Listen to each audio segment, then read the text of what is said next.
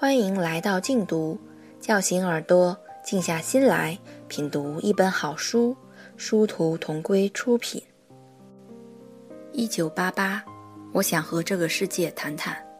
作者：韩寒，朗读者：李飞。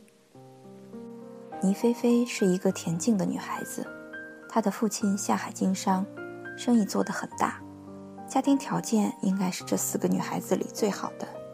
但是倪菲菲还有一个同父异母的弟弟，她的爸爸虽然没有和她的妈妈离婚。但是他的爸爸和他的秘书好上了。问题是，那个秘书还不是他那个弟弟的妈妈。现在，他们一家五口住在一个镇边的别墅里。倪菲菲也不喜欢说话，但她喜欢写文章。她参加过小青蛙演讲比赛，这个演讲比赛由小青蛙文具公司赞助，在这个城市的每一个区县举办。倪菲菲那一次讲了一个青蛙王子的故事。因为非常契合赞助商的形象，他意外获得了第一名。这是我们学校的学生第一次获得小青蛙演讲比赛的第一名，所以他在学校里名声大噪。倪菲菲还经常投稿，他的稿子经常被《绿林金报》刊登。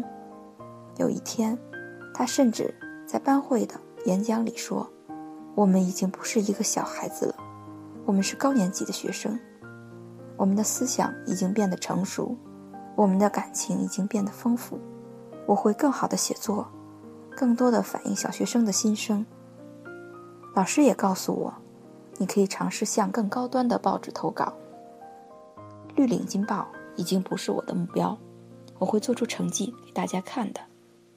倪菲菲没有说大话，很快，她一篇描写，她是怎么样眼睁睁地看着冰箱里拿出来的冰块。放在阳光下被烤融化的作品，被刊登在了《红领巾报》上。倪菲菲是这个学校才女和美女，大部分男孩子看见她都很自卑，尤其是这些女孩子们都率先发育了，每一个都比我们高。我甚至觉得，只有成熟潇洒的山地车的初中生才能享有它们。但我一定要等到夏天。我一定要知道这几个女孩子，究竟谁是我爱上的那个身影。我听着小虎队一九八九年的磁带入眠。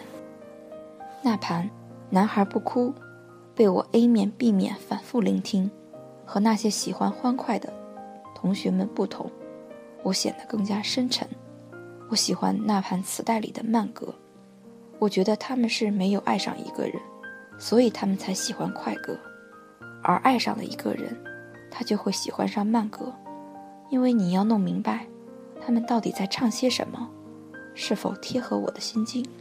当时我最喜欢的歌叫《我的烦恼》，因为我下意识里已经觉得这段感情很很悲观，因为我当时还没有一米四，而他们每一个都已经超过了一米五，这些都是我的烦恼。当时我认识的人之中，有人面临下岗。有人决定下海，在一片烦恼之中，唯一的喜讯，就是我的另外一个哥哥，他被提前释放出来了。可惜，我对这个哥哥没有什么感情。在我比那时尚小的时候，他就进去了。当时正值1983年的严打之后，犯罪分子和企图犯罪分子都噤若寒蝉。但是过去几年，我所在的城市。发生了几起凶杀案，到处都疯传市长的女儿被社会青年强奸了，所以这个城市掀起了局部严打，一切刑事犯罪从快从远打击，尽量保持和大环境的同步。他是我的邻居的邻居的儿子，他叫肖华哥哥，也是我们最多讨论的对象。邻居的邻居是个屠夫，以杀猪为生。一九八七年，一个半夜。肖华哥哥在这条街上溜达，结果被派出所民警盘问，并搜出了一把螺丝刀。当时大家都认为他已经偷窃自行车，或者有偷窃的动机。而事实上，整个镇子的确丢失了一些自行车，甚至有一辆非常罕见的嘉陵摩托车被偷了。于是，肖华哥哥被判刑十年。没有人知道和证实过他是否偷窃过自行车和摩托车，但由于他也没有办法论证自己为什么半夜带着一把螺丝刀，所以依然被判刑。但是他的家人非常感谢民警宽大处理，因为当时本想将那台嘉陵摩托车算在他的头上，如果算进去，那盗窃金额就特别巨大。参照1983年的全国严打条例，可以枪毙。没有人知道他究竟有没有偷窃过自行车，但群众使用了倒推法，在肖华哥哥被抓进去的那年里，的确没有自行车在失窃，证明自行车和那台稀有摩托车的确是肖华哥哥所偷。丁丁哥哥告诉我，如果肖华哥哥回来了，我们一定要对他好，因为没有证据证明他偷窃了。就算偷窃了，他也已经改邪归正。肖华哥哥是个好人。我被丁丁哥哥的歪理邪说所折服了。我尽量克制着自己的感情，迎接肖华哥哥的到来。但我更要迎接的是夏天的到来。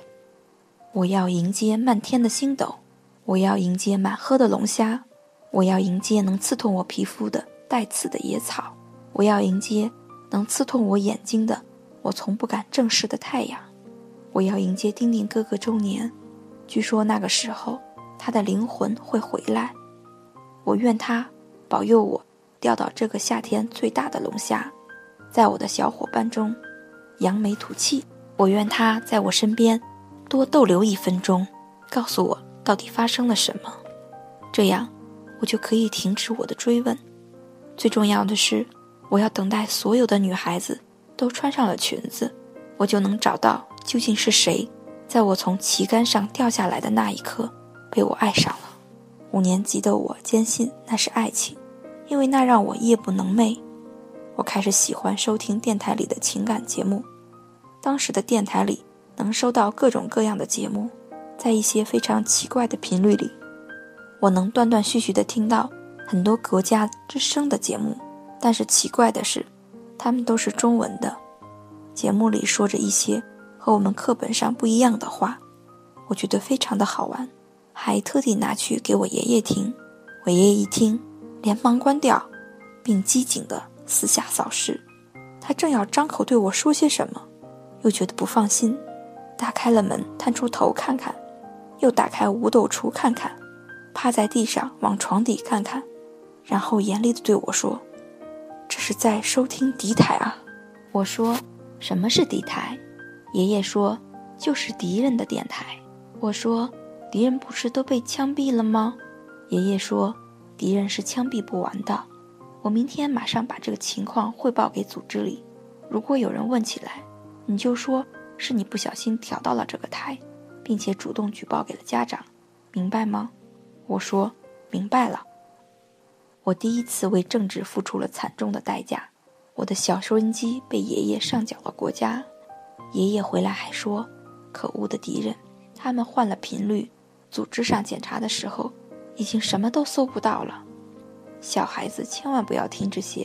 现在是无产阶级专政，那些都是资本主义垃圾。”我问爷爷：“我的收音机呢？”爷爷说：“上缴了，被封存了。”我说。那我的磁带呢？爷爷说：“什么磁带？”我说：“男孩不哭。”爷爷说：“在收音机里，当然也被封存了。”我当时就哭了。我爷爷见我哭得伤心，说：“这样，明天我去申请一下，把磁带拿回来。那个收音机，我估计还得放一段时间。那个磁带叫什么来着？”我哭着说：“男孩不哭。”爷爷问我。谁唱的？我说：“小虎队，小虎队。”爷爷问我：“小虎队哪里的部队？”我说：“不是部队，是个组合，由霹雳虎、乖乖虎和小帅虎组成的。”爷爷说：“哦，是个乐队。”我鼻涕都快掉到地上，说：“是个乐队，是个乐队。”爷爷说：“嗯，我明天去拿回来。是哪里的乐队？”我哭得更大声了，颤抖地说：“是台湾的。”爷爷表情一下子凝重了，说：“虽然改革开放了，但是台湾的东西还是要小心的。”我说：“爷爷，你帮不帮我拿回来？”爷爷说：“等组织决定。”在这个春天里，我没有磁带和调频陪伴我。我坐在窗边的写字台上，将这盘磁带每一首歌词都默写了下来。我特地把我的烦恼默写在了单独的一张纸上。当你的眼睛笼罩着忧郁，我知道再也不能骗自己。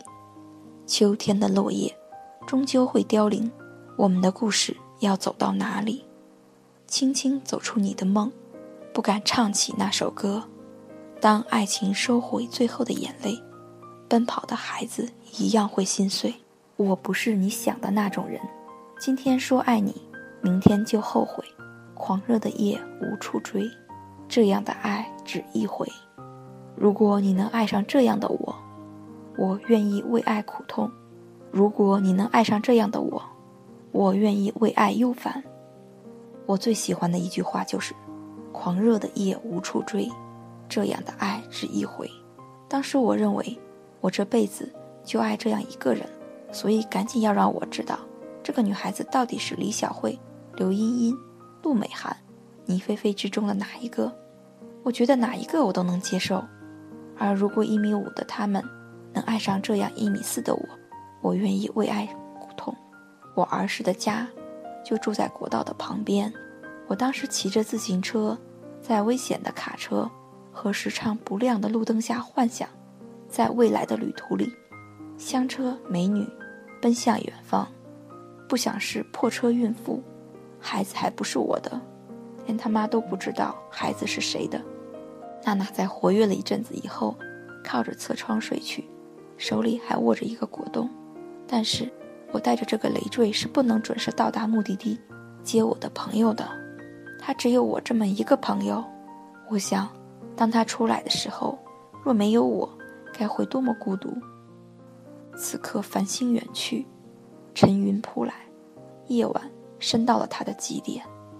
这一天漫长扎实，我和娜娜远去百多公里。我轻轻地推了他，我说：“娜娜，我们找一个地方住下来。”娜娜睡眼朦胧，对我聚焦了一会儿。问我这是哪里？我说国道上。娜娜问我我们要去哪里？你要去哪里？我说我们先住下来吧。娜娜点头说：“嗯，你继续开。”到了叫我，我们正在接近一个城市。我本以为远处的灯火是大型的化工企业，但路边不断增加的补胎店告诉我，城市到了。路面也从两车道扩充到了四车道。两边的墙上写满了标语，这里正在评选全国文明卫生城市。这个城市相对这条国道，并不呈夹道欢迎状，它在国道的右侧。在未来的几公里中，每一条往右之路都通向城市的中心。左边依然是一些新兴的工厂。路过了几个路口之后，在一片空地上，我看见了一座皇宫似的建筑。我情不自禁地“哇哦”了一声，开近一看，是法院。射灯都将国徽照得灼灼生辉，在法院的旁边还有一个庞大的阴影。我远看没有发现那里还有一个建筑，开近了才发现，那是比法院大十倍以上的建筑，只有门卫的小灯还亮着。这座建筑挡住了月光，把法院大楼的一角淹没在阴影里，自然。那是人民政府的大楼。我沿着国道开了许久，这是第一次看见夜晚不亮灯的政府，让我对这个城市徒生好感。围绕着政府大楼一圈的射灯，就像火炮一样瞄准它。我很想知道，当华灯都亮起，这该有多壮观。往旁边开了一个路口，我看到一个很豪华的宾馆，叫明珠大酒店。我将车停到了酒店的门口。准备叫醒娜娜，服务生马上意识我这里不能停车。我说：“我知道，我就去前台问问。”服务生说：“那你也把车停好。”我问他：“我的车停哪里？”服务生告诉：“地下车库。”我问他说：“我停地上面不行吗？”服务生说：“停在地下安全。”感谢收听，下期节目见。